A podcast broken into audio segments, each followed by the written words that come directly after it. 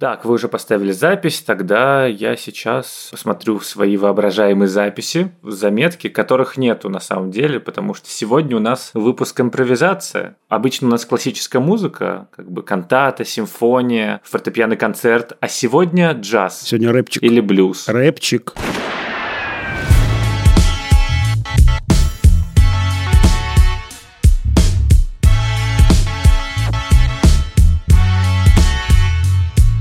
Всем привет! Это подкаст Кинопоиска «Крупным планом». Меня зовут Даулет Джанайдаров, я редактор видео и подкастов Кинопоиска. Я Всеволод Коршунов, киновед и куратор курса «Практическая кинокритика» в Московской школе кино. Каждую неделю мы обсуждаем новинки проката, кинотеатрального и цифрового, иногда вспоминаем классические фильмы, а еще советуем, что посмотреть. Сегодня у нас совсем необычный выпуск, такого мы еще не делали с тобой, Всеволод, потому что обычно же у нас все-таки эпизоды про кино, про какой-то фильм, про режиссера, про явление, про феномен. Но в жизни каждого подкаста наступает такой момент, когда то, что обсуждают ведущие, становится не так интересно, как, возможно, сами ведущие. И мы поэтому попросили подписчиков нашего телеграм-канала «Общим планом» задать нам какие-то вопросы, которые уже давно вас волнуют и которые было бы интересно рассказать. Вот. Там больше всего все равно про кино, потому что так или иначе самое интересное у нас с тобой, Всеволод, это не то, какая у нас любимая еда, или же какой цвет мы ненавидим. Рост, вес, группа крови, резус. У меня, кстати, очень неинтересная группа крови. Какая из них самая распространенная? Первая? Первая, да. У меня вторая. Всеволод, ну, если что-то случится с одним из нас, то, видимо, мы не сможем друг другу помочь кровью. Поможем как-то по-другому. Ну, в любом случае, самое интересное в нас, это как будто бы то, что мы рассказываем о кино и какие какие-то наши знания, увлечения, мнения. В случае Всеволода, конечно, огромная экспертиза в сфере кино. Ну и я, в общем, тоже что-то да могу сказать. И поэтому сегодня у нас будет такой вот бонусный эпизод практически. И мы его сначала даже не выкладываем в аудиостриминге, вроде Яндекс.Музыки или Apple Podcasts, а он будет просто файлом в нашем телеграм-канале. Но, возможно, еще все-таки доведется нам его выложить. Нам пришло довольно много вопросов, много комментариев было под постом. На какие-то мы ответим письменно, скорее всего, в телеграм-канале, потому что там это как будто бы удобнее, вроде наших любимых других подкастов, какие мы слушаем, или телеграм-канала, которые мы читаем. Но был самый популярный еще вопрос, Всеволод. Всем интересно, как сложился наш дуэт, как мы познакомились, какими глазами мы посмотрели друг на друга. Даже один вопрос был, а вот а про первую любовь и про то, как вы с Всеволодом познакомились, это один вопрос или два разных? Ну, конечно, один, конечно, один. Нет, у меня два разных, в общем. Подожди, ну с Машей ты позднее познакомился вообще-то, чем со мной. Да. Я помню, да. Прихожу я в роддом, и лежат такие, значит, мальчики, карапузики, и вижу я Даулета, а он на меня смотрит. Это же было еще тогда. Ты хочешь сказать, что ты специально почему-то зашел в роддом московский в девяносто втором году, двадцать девятого февраля, и такой, ага... Вот ты где. Учитывая, что я тогда еще жил не в Москве, а в Нижнем Новгороде, да, и был еще подростком, но какая-то сила заставила меня перенестись в московский роддом и посмотреть на, значит, одного дерзкого младенца, который смотрел на меня, не переставая. Если серьезно, то, конечно, иду я как-то по Чистопрудному бульвару, гуляю, подхожу к памятнику Грибоедова, а там он, Всеволод, ест детей. И я такой, о, вот с ним-то мы подкасты будем записывать. Ладно, давай совсем серьезно. Да, я начну про серьезно, хорошо? две тысячи пятнадцатый год. Я, как обычно, со своей приятельницей Валентиной э, еду на э, летнюю школу. У нас такой традиционный такой пикник.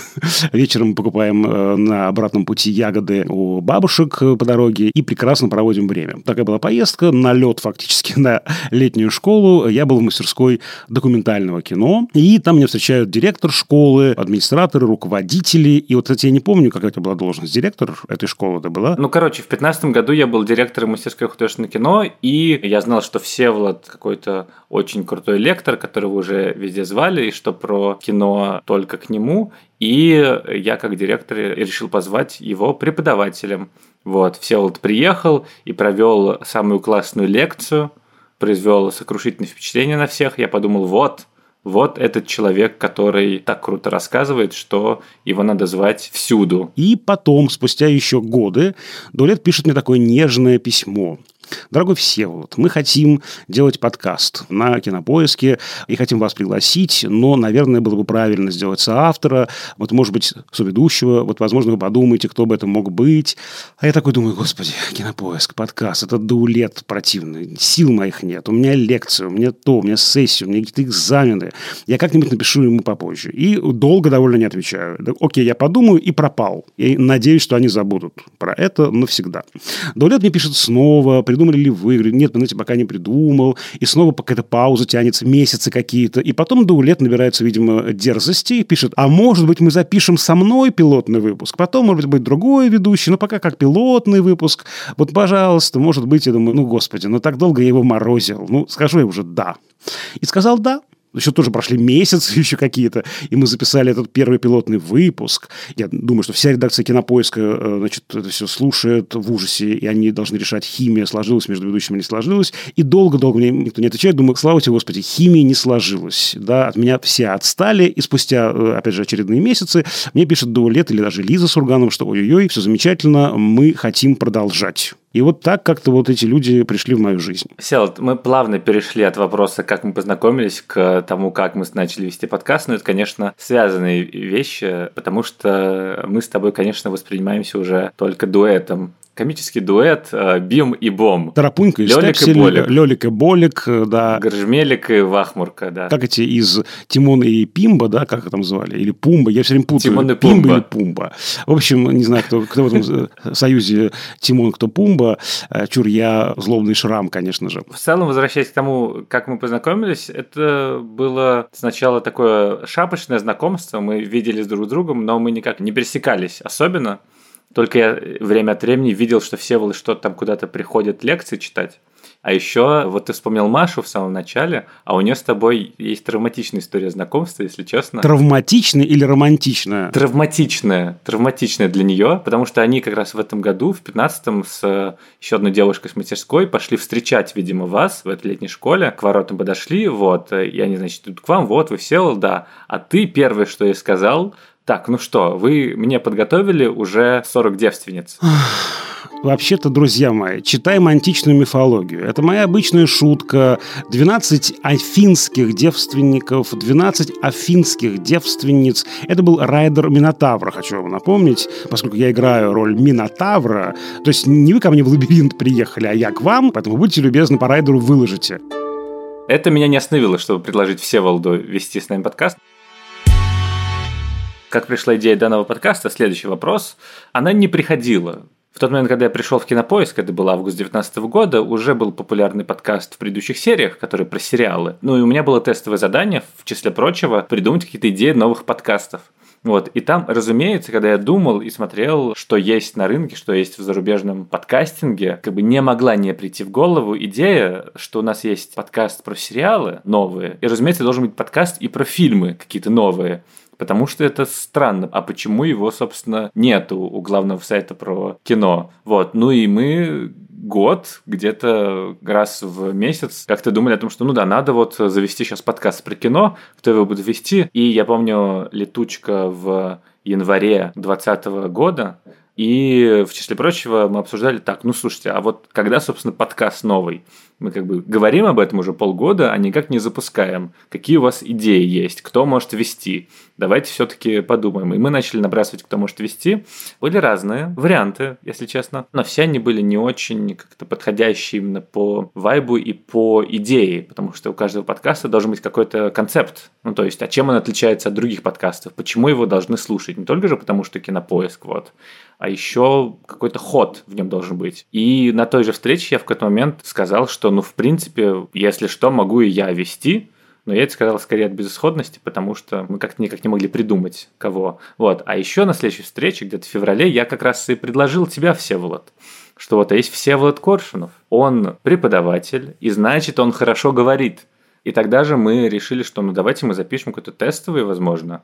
Мы такие вот, а с кем должен вести? Потому что очевидно было, что должен быть кто-то второй, ну, лекционный формат в подкастах не всегда работает.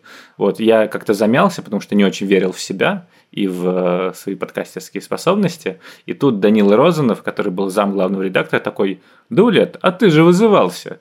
Я такой: «Ну, я могу, хорошо». Вот. И еще через три месяца мы записали пилотный выпуск, потому что в марте случилась пандемия, и стало чуть-чуть не до этого. Вот. А когда мы чуть привыкли уже, то как раз и решили записывать.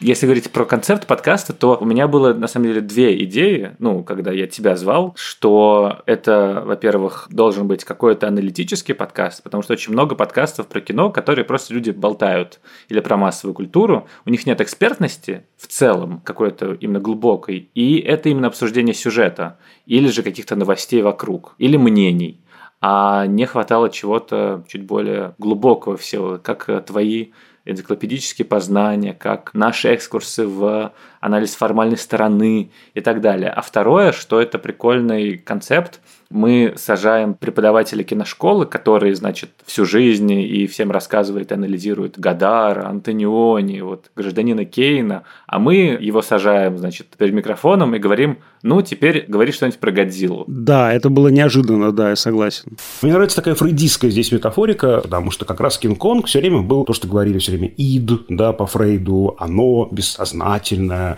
вот такой вот, не знаю, варвар внутри. То есть, этакий профессор и аспирант, условно. Нет, нет, как бы я не аспирант, в том-то и дело. Я должен был быть человеком из народа. А, даже вот так. Да, есть просто подкаст, условно, «Розенталь и Гендельстерн», например, там типа эксперт по русскому языку, там научный сотрудник и так далее, и ведущий, просто интересующийся. И там, очевидно, эта раскладка на ведущий и эксперт. Мы как раз хотели уйти от этого, чтобы мы были чуть более равнозначны, и чтобы не было вот эта вот как бы такая сплошная лекция. Все равно, когда мы говорим про какие-то классические фигуры, там прорывается, Всеволод, твой монолог на десять минут, но с этим ничего не поделаешь. Ну, я еще последнее, что скажу по этому поводу. У нас есть такая памятка, что не делать. И вот первое, с чем мы боролись, это вот такие куртуазные лекции от каждого на пять-семь минут. Вот такая конференция, мини-докладик Всеволода. А что вы думаете, Даулет? Потом, значит, Даулет пять-семь минут. Потом я. Такой не диалог получился, получается, а набор чередований маленьких докладиков на разные темы. Потом, я помню, на записи подкаста про «Довод» как-то я разухарился и решил, что надо мне быть прямо, ну, играть в такую фигуру противника фильма, хотя, ну, у меня не было такого однозначно негативного прокурор. Отношения. Да, такой прокурор, который прям это обвиняет, и даже я говорил во многом не то, что думаю, ну, как бы там обостряя что-то, да, предельно полемически. Это тоже, ну, не пошло, потому что, ну, вот он был такой, может быть, из излишне ролевой, что ли, да, когда мы говорим как-то по-человечески от себя, да, вот без этой игры, да, без этих ролевых моделей, так как-то лучше получается, да, как-то вот, ну, живее. Да, еще я помню первый отзыв от нашей коллеги Оли Белик. Вот она послушала первый выпуск, который смотреть в кино или, значит, дома, и она такая: ой, слушайте, как бы очень хорошо, но вот у ребят такие бархатные голоса, такие умиротворяющие, я, короче, заснула. Я думаю, ну, ок, что с этим фидбэком делать? Я довольно сильно беспокоился, когда мы записывали пилотный эпизод про «Унесённые ветром» и про расизм в кино, про БЛМ. Мы его выложили, кстати, в какой-то момент в телеграм-канал «Общим планом», можно там найти. И я настолько беспокоился, мы тогда еще были в Тамбовской области с Машей. Я записывал выпуск в маленькой комнате племянницы Маши с телефона, там еще было душно, и я настолько беспокоился, что я прописал все, что я хочу сказать, всю речь, вот буквально так, как говорил бы, и я сначала все это проговорил Маше, чтобы точно быть уверенным, что у меня нормально получится. Вот, а потом примерно это же повторил, когда мы говорили со Всеволодом. Но, кажется, это не слышно даже. У нас есть чатик с Лизой Сургановой и Женей Молодцовой, нашим первым продюсером. И после нашей записи она присутствовала по Zoom, она такая: так, ну что же, у Всеволода с Даулетом определенно есть химия, потому что это главное, что нам нужно было понять на первой записи, насколько вообще мы вместе звучим, насколько у нас есть какое-то взаимодействие. И вот как мы выросли, Всеволод, с тобой за эти два года. Подкаст, правда, стал лучше. Вот такие вот трудности были первое время. Я еще помню один момент, но он тоже был сложный и страшный даже. Ты помнишь, как в, кажется, октябре две тысячи двадцатого года ты заболел ковидом. И попал в больницу. Не просто больница, это ковидарий в Крылатском, когда там просто ледовую арену переделали под эти палаточки на четыре человека. Да, это было незабываемо. И мы должны были писать выпуск к юбилею Феллини. Да, мы так его и не записали. И, ну, просто когда я узнал, что ты вот в больнице, ну, я понял, что как бы мы Феллини, ну, мы выбрали эту тему только потому, что как бы есть Всеволод, без него это странно записывать. И мы пропустили даже две недели, потому что казалось, ну, странным, если честно, записывать без тебя. И я даже думал, вот, а что дальше с подкастом, что делать? Мы просто еще вели его тогда буквально два месяца. То есть не было у нас еще химии и, на самом деле, аудитории особенной. Я помню, что в какой-то момент я подумал, что, наверное, нам нужно хоть что-то записать. Типа, вот, у нас будет какой-то выпуск, потому что вот все вот сейчас не может, давай запишем. Там как раз выходил еще по одной фильм с Мадсом Миккельсеном, и я просто сначала предложил Васе Корецкому, типа, вот, не хочешь ли ты?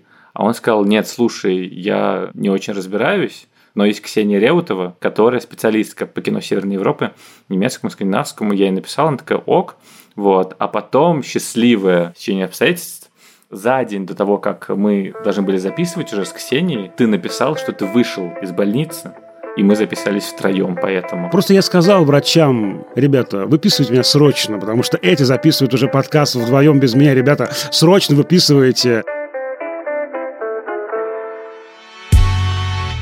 Проводите ли вы вместе время помимо записи подкастов? Ходим ли мы вместе в музей, видимо, имеется в виду на выставки, на концерты? Куда мы еще можем? В политехнический музей, в парк Горького, катаемся ли мы на аттракционах с тобой все? Вот. В Ленинскую библиотеку. Конечно, сидим ли мы, вдыхая пыль с мудрости книжной, столетней? А я, кстати, не знаю, может быть, я хожу куда-нибудь, а ты тоже туда ходишь. А я рядом, да, по пятам следую. За, за мной. Нет, нет. У нас практически два только опыта такого, мне кажется, условно даже вне подкасту. Это мы однажды решили отметить, я уже не помню, видимо, год подкасту, да, и выпили шампусика, да, в кафе, которое недалеко от студии, где мы записывались. И еще один раз... Мы ходили в Макдоналдс. Да. Это после подкаста да. было, Это было кажется. После пресс-показа, мне кажется, до записи, правильно. Было да. такое. Но это еще есть и третий случай, когда мы вместе с нашей командой прекрасной наелись картошки фри и сосисок после нашей открытой записи в кафе прямо рядом с Яндекс-площадкой «Плюс дача». Был еще проект «Культурный марафон» для школьников, и мы собирались командой, которая ее делала, в ресторане. Да, да, да, да, да, это было. Да. Короче, мы со Всеволодом, если вместе проводим время, то мы едим. Да, или пьем шампанское. Понимаете, мы копим неделю. Все наши, значит, эмоции, вот это вот тепло, значит, love-hate relations, вот, и вбухиваем в эти полтора-два часа записи, вот, и дальше, значит, идем неделю. Сейчас мы в разных городах, тем более последние полгода. Я все собираюсь приехать к Даулету и Маше, потому что, а вы знаете, да, что у меня есть кумир, это Симона, это кошка Симона, и вот присылают фотографии Симоны, и Симона слишком грустная на них, как мне кажется, я все порываюсь приехать и или развеселить Симону по программе «Минимум», или отобрать Симону по программе «Максимум». У нас есть такие, как бы, скорее, шуточные идеи, но да, мы действительно, ну, не знаю, это рабочие отношения. Да, да. Но я помню, мы перед пилотным выпуском такие... Мы, короче, со Всеволодом на «вы» или на «ты». И Женя Молодцова такая, вы чё? Конечно, на «ты», это подкаст. Причем так получилось, что первые несколько недель мы общались в подкасте на «ты», а в жизни на «вы». И только потом уже все уравняли. Было такое, да. В какой момент своей жизни вы поняли, что хотите связать ее с кино? Я пока не понял. Ну, я уже говорил как-то, что у меня длинный путь в кино. Через краеведение. Я увлекался краеведением. Я вырос и родился в Нижнем Новгороде. Водил экскурсии, читал какие-то книжки, писал даже какие-то книжки в соавторстве про историю города. Вот через краеведение в такую культурную журналистику, через нее в документальное кино, через документальное кино, через институт кинематографии, уже дальше в кино вообще. Вообще, не знаю, как-то вот у меня такой плавный, очень сложный маршрут. Вот не могу сказать, что есть какой-то один день или один фильм, который вот таким водоразделом бы явился. Или один режиссер. Потом, потом. Это все тоже уже влюбленность, уже когда, ну, я уже стал этим заниматься. Я, конечно, знал про этого режиссера на букву «Э», будучи еще, там, не знаю, школьником, да. Какие-то фильмы я смотрел по телевизору, разумеется, но вот так прямо погрузился в него. Я, будучи уже студентом, а я же поздно поступил в Институт кинематографии имени Герасимова в двадцать восемь лет. Вот. Но не скажу, что вот тогда это это как-то вот было таким главным драйвером моей учебы. Я же учился на сценарном, а не на киноведческом, но поэтому как-то все вот варилось, очень долго варилось, и вот в итоге выварилось. А я, кстати, примерно помню, наверное, когда... Ну, я всегда, на самом деле, очень любил кино, и у меня была некоторая обсессивность, видимо, связанная с тем, что я читал очень много про разные фильмы. Ну, то есть, условно, просто все страницы Википедии прочитывал, все там на Кинопоиске, это рецензии, все про премию «Оскар», все про «Назад в будущее». Ну, в общем, все вот такие вот фактики, и я их запоминал, потому что, ну, память была нормальная. Но где-то в девятом-десятом классах у нас в школе появилась... типа мини-киностудия под руководством Елены Станиславовны Гудкевич, которая как раз хотела, ну, снимать какие-то такие мини-фильмы со школьниками, что вот и такой есть вид искусства, не только театр. Школьный театр – это обычное дело, но еще и школьная киностудия. И я там сначала как-то что-то с камерой возился, и какие-то разные пытался снимать опыты, снимал всякие мероприятия, активно использовал для этого зеркала. Вот, ну, вот это вот первое, что ты делаешь, когда к тебе подает камера, такой, м-м, сниму все через зеркало, а потом переведу на не зеркало, и все такие, это что, было зеркало, и так далее. Вот, и, ну, где-то в тот момент, наверное, когда это стало, ну, относительно получаться, когда окружающие начали как-то потворствовать этому, то я такой подумал, вот, наверное, я хочу снимать кино или связать что-то с творчеством. Вот, но в итоге я не стал поступать. То есть я поступал, кстати, на актерское, вот, а на режиссерское мне не хватило духу. Но так или иначе, всю свою жизнь, там, на эстфаке, еще в каких-то таких мастерских и прочих своих занятиях, я все равно приходил к тому, что это как-то связано с кино было. Расскажи про эту викторину, где там нужно было отвечать на какие-то жуткие вопросы, по каким-то там фрагментам угадывать фильмы. Что это такое была за история? Это была передача «Удивительные люди» на канале, прости господи, «Россия-один». Ее вел Александр Гуревич. Вот, и там, соответственно, какие-то разные таланты. И, видимо, какая-то девушка-продюсер закинула клич, а вот нам нужны разные таланты. Моя знакомая, Надя, она такая, вот, а у меня есть парень, который, типа, очень хорошо помнит все про кино. А по мне такая слава ходила уже в школе. И мне написали, я такой, ну ок, можно попробовать. Любая движуха. В общем, я за. Пришел, ответил на какие-то им вопросы, и мне такие, ну хорошо, давай тебя будем записывать. Вот. Есть запись этого выступления в интернете. Вроде неплохо получилось. Сейчас я отношусь к этому с интересом, потому что вот и такой опыт был. Но, конечно, мне скорее неловко за него. Меня зовут Даулет Джанайдаров, мне двадцать четыре года, я живу в городе Москва. Моя уникальность в том, что я знаю очень много фактов о кинематографе. Даты выхода фильмов, сценариста, режиссера, создателей. Я увлекался кинематографом еще начиная со школьного возраста. В детстве у меня было очень много кассет разных. Когда там родители уходили, остался один дома, я смотрел их и смотрел и смотрел. Мне стало интересно найти информацию об этих фильмах. И я стал как-то это подсчитывать, разные книги, в интернете уже информацию. Вот так все и началось.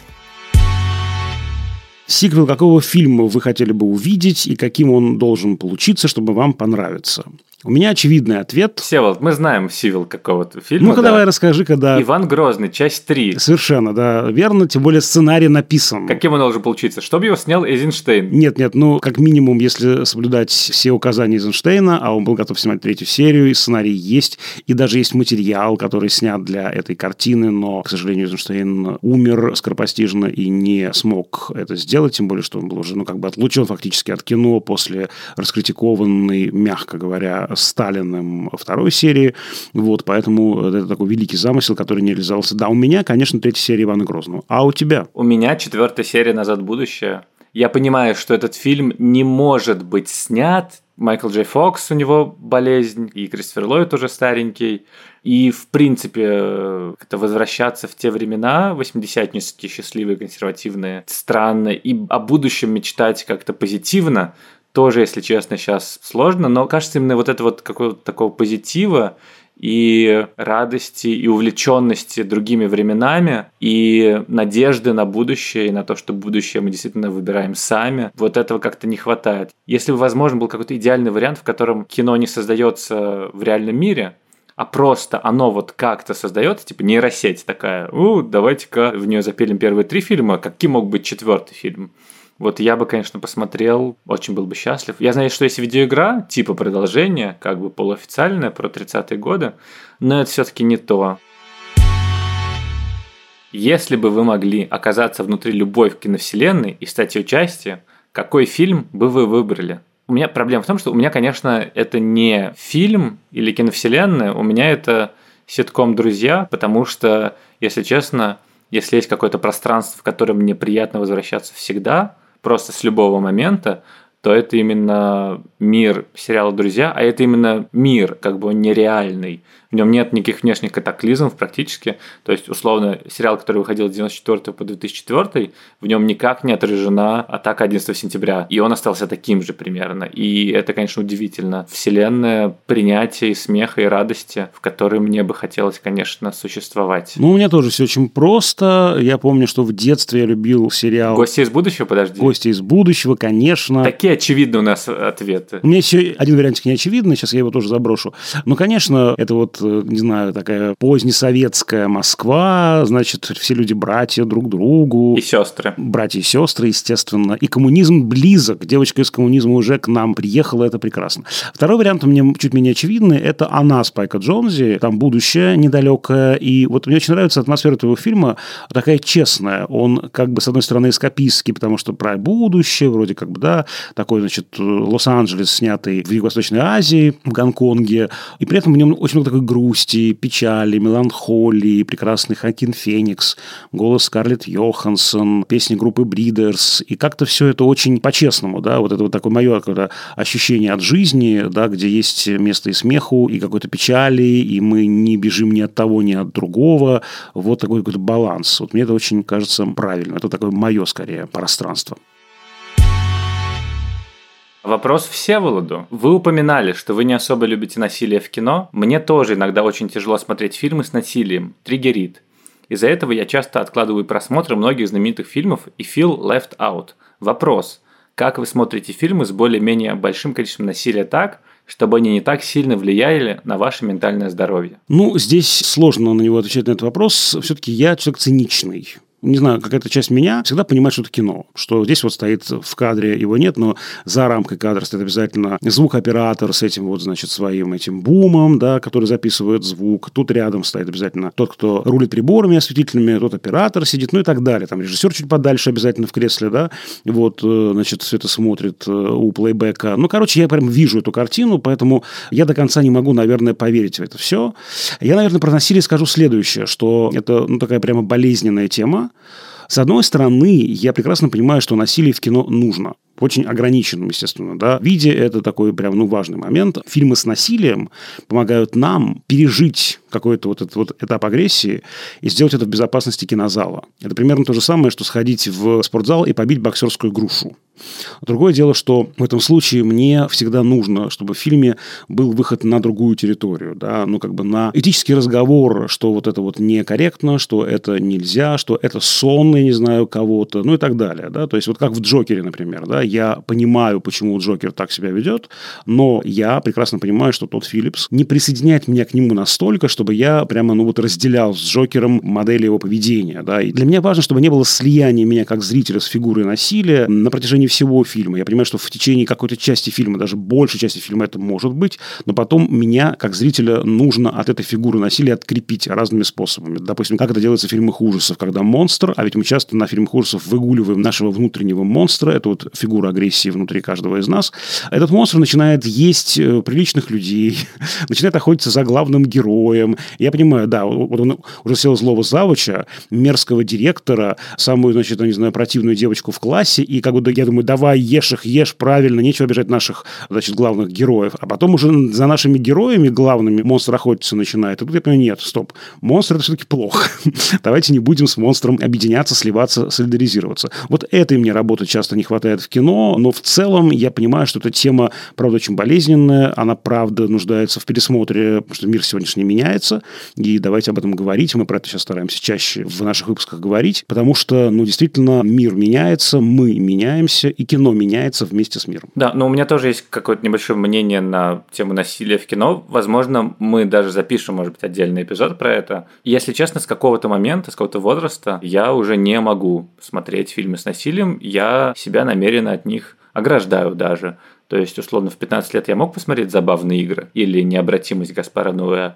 А вот сейчас, когда мне тридцать, то я уже не готов смотреть «Хрусталёв машину» и Алексея Германа, или же «Груз-двести» Алексея Балабанова. Хотя мне оба эти фильма типа нужно было посмотреть, чтобы сделать сценарий про них. Есть какая-то грань, за которой ты... Ну, во-первых, когда у тебя, наверное, уже эмпатия чуть по-другому работает, и когда ты чувствуешь боль других людей, и тебя определенные вещи триггерят. Типа сексуализированное насилие, оно, ну, триггерит. Потому что ты как-то по-другому к этому относишься. Как будто ты больше про это знаешь, ты больше участия в этом принимаешь, чем когда ты подросток, который вообще еще не очень знает, что в жизни происходит и какая боль вообще в мире существует.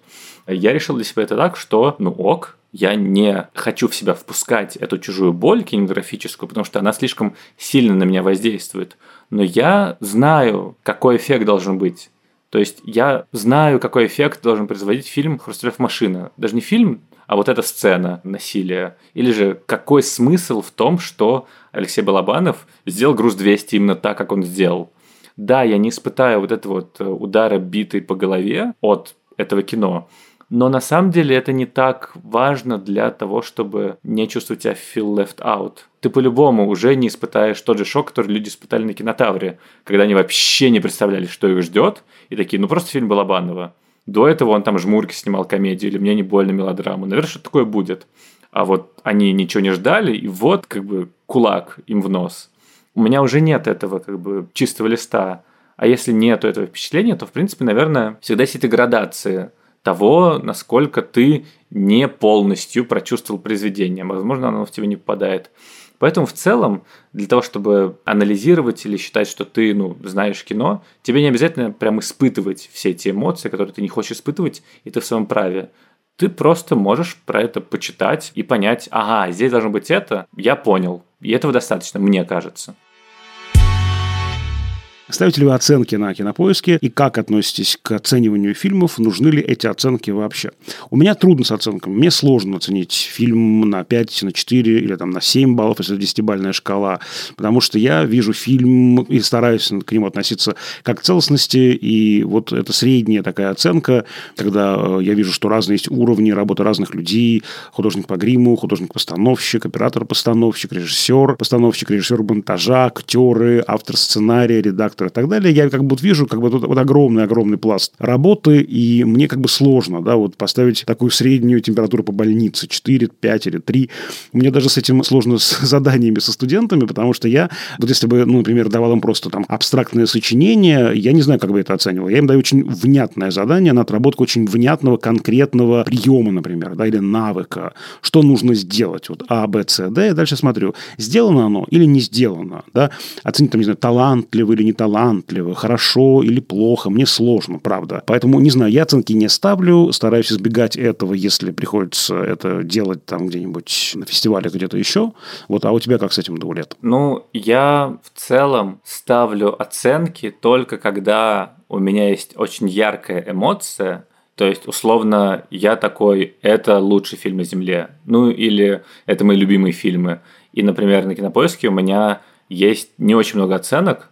Это «семнадцать мгновений весны», который, типа, гениальный сериал. И я хочу, чтобы больше людей про это знали. И я им писал десять. То есть у меня там только оценки десять и единица. Там, типа, «Молчание ягнят», «Те журавли». Вот я им по десятке поставил, потому что это велико. Я хочу, чтобы вот этот вот как-то «Vox Populi», вот этот вот средний рейтинг, он увеличился. Потому что, и я тоже это хорошо понимаю, кино очень текучая материя, это искусство. Сложно его оценить как-то массово, потому что это супериндивидуально. Поэтому людям хочется как-то это квантифицировать, ну, то есть привести к какой-то понятной системе, как, собственно, их сравнивать. Наверное, для массового кино это очень полезная штука, но при этом куча фильмов, которые разделяют людей, вроде, ну, той же «Блондинки», например, ну, то есть очевидно, что она просто всех выбешивает, либо ты думаешь, что это прям круто, и у нее низкая оценка, либо российское авторское кино. Люди просто как бы ему минусят, ставят меньше, потому что это российское, вот, и это не массовое кино, оно типа непонятно, хотя там куча прекрасных фильмов. Вот, я вот таким образом делаю. Еще я на Letterboxd, Letterboxd, кажется, называется этот сайт, синефильский дневник киновпечатлений. Там можно просто поставить дату, когда ты смотрел как тот или иной фильм, и это такой дневник, когда ты посмотрел то или иное. Но я забросил, и в итоге я уже месяца три там ничего не сохранял. Я веду перечень просмотренных фильмов, но тоже его нерегулярно пополняю, потому что, ну, как бы я даю себе слово, что вот на титрах или сразу после титров ты, значит, откроешь этот файлик и запишешь, значит, название фильма. Но я человек увлекающийся, титры, там есть какие-то ошибки, запятые не в тех местах, кавычки не такого вида. Я все это смотрю, я обсуждаю с соседями. Вот мне что-то нравится в фильме, что-то не нравится. В общем, я забываю про свой этот блокнотик и список фильмов. Всеволод, наш подкаст – это дневник киновпечатлений. Кстати, да, да, между прочим, да, это прям хорошо. По поводу крайних оценок, кола или пятерки – это очень понятно. Ты знаешь, у педагогов есть такая шутка, вот на экзамене человек сидит, и то ли тройка, то ли четверка, то ли тройка, то ли двойка. Это самое мучительное, господи, когда твердая тройка или твердая четверка – это прекрасно, или твердая двойка. Но когда вот это вот такая вот серединка на половинку, думаешь, господи, ну скажи уже хотя бы что-нибудь на три, или уже провались ты как-нибудь на два. Вот не мучи меня этим, что-то знает, что-то не знает, что-то запуталось, значит, там где-то, а здесь распуталось неожиданно. Вот когда вот такие вот сложные вот такие случаи, да, это прям, ну, мучительно для меня, прям невыносимо уж. Там хоть тройка, хоть двойка, хотя я всегда стараюсь, ну, давать чуть больше оценку ставить, чем следовало бы, ну, чтобы моя совесть была чиста. Но, тем не менее, вот эти не такие очевидные случаи, да, не крайности, это, конечно, самая мука и есть. И вот с оценками связан еще один вопрос. Если фильм уж очень плохой, какую лексику вы бы использовали? Вариант один – максимально не обидеть режиссера. Вариант два – обидеть, чтобы режиссер испытал катарсис и тем самым сделать его лучше. Мне кажется, второй вариант – это такой, знаете, педагогический, да, значит, тут он обидится, просветлится и как начнет делать хорошее кино. Нет, я использую, конечно, первый вариант. Я пользуюсь таким принципом, который формулируется как золотое правило нравственности, поступая с другими так, как хотел, чтобы они поступали с тобой. Если мне будут писать жуткие там, да, комментарии, отвратительный сценарий, жуткий фильм, вон из профессии и так далее, я бы очень расстроился. Я в этом смысле, хоть и одна моя часть души циничная, там за этой оболочкой есть очень ранимая часть, хрупкая, ранимая. Я бы очень расстроился, переживал бы. Поэтому я стараюсь все-таки, ну, писать максимально объективно, честно, но всегда выбираю выражение, да, я всегда стараюсь быть, ну, как бы деликатным в этом смысле. Я разбираю не режиссера, я разбираю фильм, это тоже очень важно, да, я разбираю не личность, не человека, как он мог, там, где он учился, да, руки оторвать его педагогам. Вы на рожу его посмотрите, ну, разве эта рожа могла что-нибудь нормальное, да, снять? Да, да, да, да, да, да, вот. Или там... А имя какое? Что за имя вообще? Да, это несерьезно, поэтому я разбираю произведение, в котором есть какие-то проблемы, с моей точки зрения, и стараюсь максимально корректные формулировки выбирать.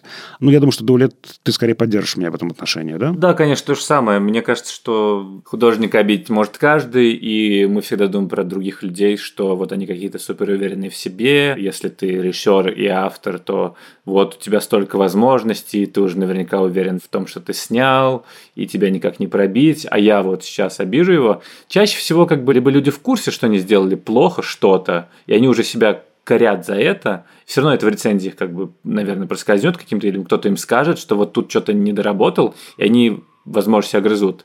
Либо же второй вариант, люди настолько хотят думать о себе, что они хорошие, классные, что они просто будут воспринимать это как злобную атаку на себя, на свое произведение, и просто от этого отмахнуться. И что в первом, что во втором варианте, специально обидеть не приведет к финальной цели, к тому, что человек будет хорошо делать. Это, мне кажется, иллюзия. Чем занимаются студенты Всеволода? Кому стоит поступать на курс практической кинокритики и как выпускники потом монетизируют полученные навыки? Поступают люди, которые любят кино и хотят сделать его своей профессией. Очень сложно монетизировать сегодня любовь к кино. Это правда. Именно поэтому наша программа называется «Практическая кинокритика», потому что мы, помимо обучения письму, также занимаемся и подкастингом, и видеоэссеистикой, и фестивальным движением, и организацией кинопоказов. То есть показываем студентам разные возможности, разные опции, разные траектории, что еще можно сделать со своей любовью к кино, потому что, к сожалению, культурная журналистика во всем мире сейчас переживает не лучшие времена, и заработать на написании рецензий, ну, очень сложно, скажу прямо, практически невозможно. Поэтому наша задача как раз помочь студентам, да, расширить их взгляд на их будущую профдеятельность. Есть успешные твои выпускники? Или люди просто приходят, чтобы, ну, просто получить образование, тоже нормально, на самом деле. Разные люди и разные ситуации. Кто-то приходит для того, чтобы найти себя. И вообще кино в чистом виде его, может быть, даже не очень интересует, или ее просто понять, да, кто я такой. Вот я учусь как бы видеть вообще в деталях эту реальность через кино. И люди уходят вообще потом из критики, их она не интересует.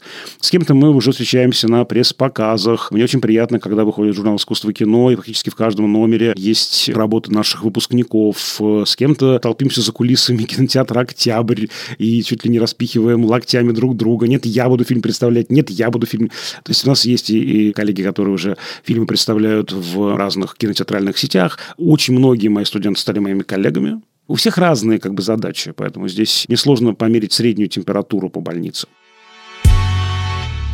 Какое будущее вы видите у российского кино? Какие изменения нам ждать? Мне кажется, это вообще огромный был бы подкаст, огромный отдельный выпуск, может быть, с какими-то экспертами, но правда, потому что очень сложно. Слушайте, сейчас будущее меняется каждый день, каждый час, но я знаю, я все-таки верю, да, я вижу, опять же, среди своих студентов, начинающих и уже начавших кинематографистов, не только критиков, естественно, и сценаристов, и режиссеров, продюсеров, я вижу этот горящий глаз, я вижу желание менять эту индустрию, желание Желание делать кино, которое волнует их, их поколение, а значит, и зритель найдется для этого кино. Я верю в эту молодежь кинематографическую, которая, конечно же, придет и будет что-то менять изнутри и разрушит этот чудовищный стереотип, что, значит, наше российское кино понятно где, и не нужно ходить на него, и там происходят какие-то страшные вещи. Разное происходит, много чего происходит, но все-таки наше кино живо, и я думаю, что с этим стереотипом как раз вот эта молодежь и будет дальше бороться. Слушай, но у меня есть такой ответ, что... действительно непонятно, и у нас есть подкаст «Кинопрофессия» отдельный, в котором интервью ведущие берут у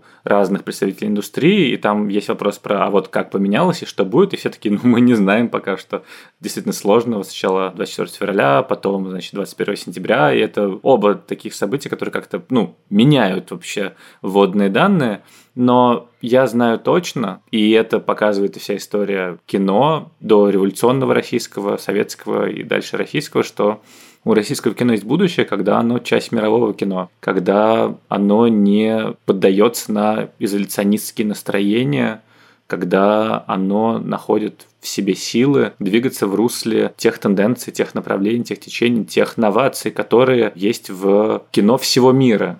И кажется, что это единственный вариант, при котором оно может остаться в истории и остаться чем-то, что трогает умы людей. Потому что кино, оно, конечно, про то, что... Ну, не то, что границ не существует, но про то, что все люди в целом могут договориться, потому что есть этот прекрасный язык кино. Да, мы говорим на разных языках, возможно. У нас разные представления о себе, о мире, но кино может преодолеть эти различия и помочь. И только такое кино, на самом деле, и остается в конечном итоге, как мне кажется. Ну и последний вопрос в этом выпуске. Он очень простой, на самом деле. И хочется, чтобы у вас тоже был какой-то человек или несколько людей, друзей, кто бы задал вам этот вопрос. Как вы? Как вы поживаете, и есть ли какое-то изнеможение, тревогу в связи со всем происходящим, как справляетесь, какие слова вам помогают? Всеволод. Мне помогает работа. Я, собственно говоря, сейчас очень активно читаю лекции. У меня фактически нет свободных часов. То есть встал, пошел читать лекции, пришел после лекции домой, рухнул, встал, снова лекции. То есть это такой упорядоченный какой-то каркас моей жизни, который меня очень сильно как-то мотивирует вообще вставать с постели и там, заниматься тем, чем я должен заниматься. А у тебя? Ну, у меня тоже работа, которая спасает, и, мне кажется, я люблю работу редактором, потому что, когда мир вокруг тебя рушится, и ты чувствуешь свою беспомощность, и что ты не можешь ничего поменять, есть пространство слов, букв, смыслов, в котором ты, если не всесилен, то, как минимум, можешь сделать этот сценарий, этот подкаст лучше. И это несет в себе какой-то такой благотворный заряд, что на какую-то часть ты не беспомощен, что у тебя есть какой-то контроль. И мне это помогает. Ну, еще, конечно, мне помогают ритуалы. Просто каждое утро я иду, готовлю завтрак. Или же мы с менеджером Машей смотрим, не знаю, сейчас начали смотреть «Доктора Кто». То, что я не один, тоже помогает, потому что ты не можешь полностью унывать, и у нас с Машей как-то циклы тревог и уныния, они рассинхронизированы, что в один момент мне что-то не очень, но Маша в ресурсе, а в другой момент Маша не в ресурсе, а как бы я могу чем-то помочь, и это удобно. А еще есть Симона, наша кошка, которая всегда в ресурсе, вот, и которая всегда готова подставить свой пушистый бачок. Извините за объективацию кошек, но это просто невозможно не делать. Я все ждал, будет ли Симона в этом списке. Думаю, если ее не будет, то это точно повод для срочной экспроприации операции по отбиранию Симоны у Даулета и Маши. Но ты произнес это имя, и очень тепло, поэтому так и быть, оставляю пока Симону вам. Кажется, еще важно пробовать что-то новое, как-то разрывать вот эту вот рутину, потому что она тоже способна засасывать. Мне кажется, я где-то в конце июня просто выдохся, и я ушел в отпуск. Ну, в общем, всякие такие новые дела, они как-то тебя заряжают и говорят о том, что не все обязательно останется так, как есть сейчас. Ты можешь делать что-то новое в твоей жизни, может появляться какие-то новые смыслы, и у тебя есть какое-то будущее, которое сложно планировать, но все-таки стоит помнить, что будущее всегда было на самом деле неизведанным, и ты всегда его не совсем мог планировать. И сейчас просто мы все немного живем в мире, в котором, ну, у нас нет иллюзий относительно того, что мы что-то действительно знаем про то, что с нами будет. Что-то будет, и от нас зависит, будет ли это на каком-то куске пространства и времени хотя бы неплохо или нормально. И, кажется, стоит делать то, что ты можешь, чтобы улучшать этот мир.